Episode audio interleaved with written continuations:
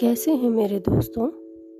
Hopefully आप सभी स्वस्थ और मस्त होंगे। आज की मेरी स्टोरी लाने में मुझे जो देर लगी, उसके लिए मैं तहे दिल से आपसे माफ़ी मांगती हूँ। आखिर ये देर लगनी ही थी, क्योंकि इस बार की मेरी स्टोरी का जो विषय है वो थोड़ा डिफरेंट था। आज की मेरी स्टोरी किसी गॉड या गॉडेस के ऊपर बेस्ड नहीं है। बल्कि ये बेस्ड है एक ऐसे टर्म के ऊपर जो हम अक्सर यूज़ करते हैं। और वो है इम्पॉसिबल जी हाँ बिल्कुल सही सुना आपने। इम्पॉसिबल अक्सर हम इस वर्ड को यूज़ करते हैं जब भी कभी हमको अपने सपनों को साकार करने में मेहनत लगती है या ज़्यादा वक्त लगता है तो हम फ़ौरन ही इस शब्द के पीछे जाकर छुप जाते हैं। सपनों को साकार करने के लिए सबसे ज़्यादा ज़रूरी है अगर तो वो ज़रूरी है। इस इम्पॉसिबल नाम की दीवार को तोड़ना या पार करना। आज की मेरी जो कहानी है, वो एक ऐसे ही इंसान के बारे में है, जिनका नाम श्री लाल बहादुर शास्त्री है। जो कि हम सभी जानते हैं, हमारे आज़ाद भारत के दूसरे प्राइम मिनिस्टर थे। उन्होंने अपने जीवन में मुश्किल से मुश्किल दौर में कभी भी इस दुश्मन को एंट्री ही नहीं दी। पहली बार जब वे अपने इस दुश्मन से मिले तब वे स्कूल जाने वाले एक छोटे बालक थे। और इस मुश्किल ने रूप क्या रखा था? कि स्कूल जाने के लिए ना तो उनके पास कोई बस आती थी और ना ही कार। स्कूल जाना भी ज़रूरी। और ऐसे में उनका स्कूल एक नदी को पार करके था। नदी को पार करने का काम वो रोज नियम से करते थे। एक बार स्कूल जाने के वक्त और एक बार वापस आने के वक्त। है ना थोड़ा मुश्किल काम? लेकिन उन्होंने किया और अपनी स्कूल की पूरी पढ़ाई अच्छे से पूरी करी। फिर वक्त आया कॉलेज का। कॉलेज में पढ़ने के लिए बुक्स नहीं थी और बुक्स खरीदने के पैसे भी नहीं थे। तो क्या हुआ? उन्होंने इसका हल निकाला और अपने दोस्त से एक रात के लिए बुक्स को उधार लिया। रात भर बैठकर कठिन मेहनत करी और सुबह जा कर के टेस्ट दिया। और इस टेस्ट में बहुत ही अच्छे नंबर भी मिले। और समय बीता। अब वे बड़े हुए और उन्होंने पॉलिटिक्स ज्वाइन करी। पॉलिटिक्स ज्वाइन की और साथ ही साथ देश की सेवा करने का व्रत लिया। पर इस इम्पॉसिबल नाम की, के दुश्मन ने पीछा उनका कभी नहीं छोड़ा।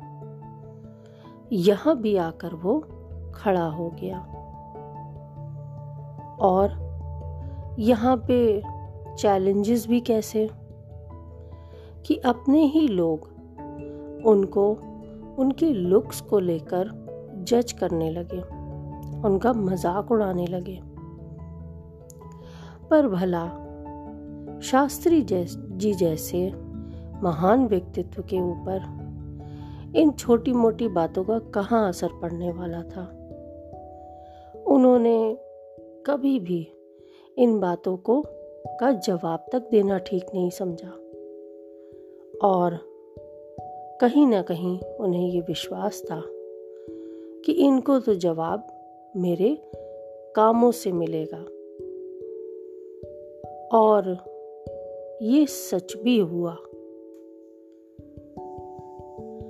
अब थोड़ा सा मुश्किल दौर आया और ऐसे मुश्किल वक्त में ये जो दुश्मन था, वो इस बार रूप रख कर आया हमारे पड़ोसी देश पाकिस्तान के रूप में। जिसने हमारे देश पर तरह तरह से हमला करना शुरू कर दिया। बड़े ही बुरे दौर से गुजर रहा था उस वक्त हमारा देश। मामूली सी जो बुनियादी ज़रूरतें होती हैं, जैसे रोटी, खाना, कपड़ा, इन सब छोटी छोटी चीज़ों के लिए भी रात दिन मेहनत कर रहा था हमारा देश। ऐसे में पाकिस्तान की इस हरकत ने, मानो, आग में घी का काम कर दिया। पर कुछ समय के लिए तो ज़रूर शास्त्री जी परेशान हुए होंगे। थोड़ी चिंता उनको भी सताई होगी। और कुछ पल के लिए उनके दुश्मनों को हंसने का मौका भी मिला होगा। जिन्होंने ये सोचा होगा कि आखिरकार हरा ही दिया इस साधारण से इंसान को। पर ये क्या? अगले ही वक्त, अगले ही समय। शास्त्री जी ने तो पलटकर ऐसा वार किया कि दुश्मनों की तो हालत ही खराब कर दी। और वो भी कोई आसान काम नहीं था, क्योंकि एक और पाकिस्तानी फौज थी, जिसके पास सारे ही एडवांस हथियार थे। बहुत ही अच्छे बंकर, हेलीकॉप्टर और वेपन्स थे। वहीं दूसरी ओर हमारे देश के जो फौज के जवान थे, उनके पास अदम्य साहस और जोश था और इन सब के पीछे खड़ा एक पाँच फुट दो इंच का अदम्य साहस से भरा हुआ आत्मविश्वास से भरा हुआ एक व्यक्ति था।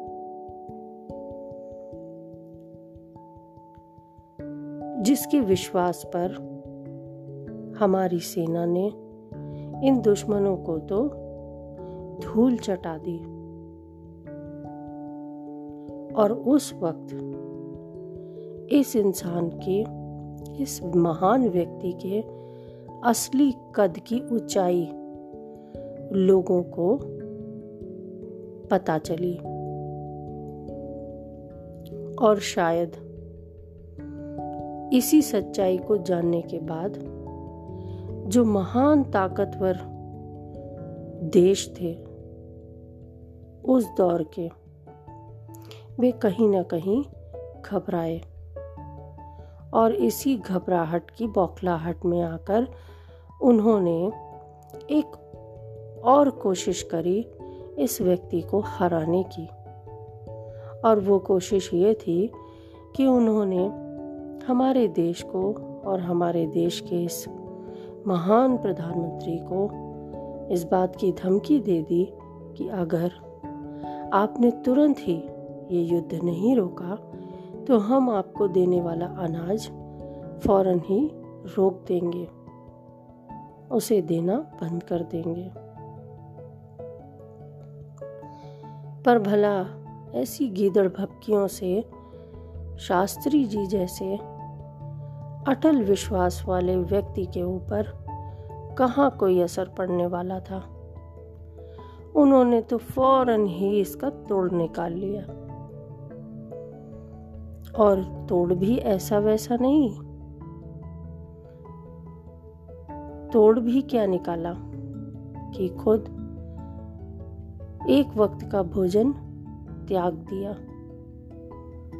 और उनके ऐसा करने पर जो हमारे देश के देशवासी थे, उन सभी ने एक वक्त का, एक समय का भोजन त्याग दिया, छोड़ दिया और ऐसा उन्होंने इसलिए किया ताकि जो सरहद पर जवान हमारी रक्षा के लिए दिन रात जूझ रहे हैं। उनके भोजन, उनके राशन, उनके अनाज में कहीं से कोई कमी ना आने पाए। और ऐसा करने से जो दुश्मन देश थे, उनकी ये जो कोशिश थी, कहीं ना कहीं झुकाने की, कहीं ना कहीं दबाने की वो कोशिश भी नाकाम हो गई। और शास्त्री जी यही नहीं रुके।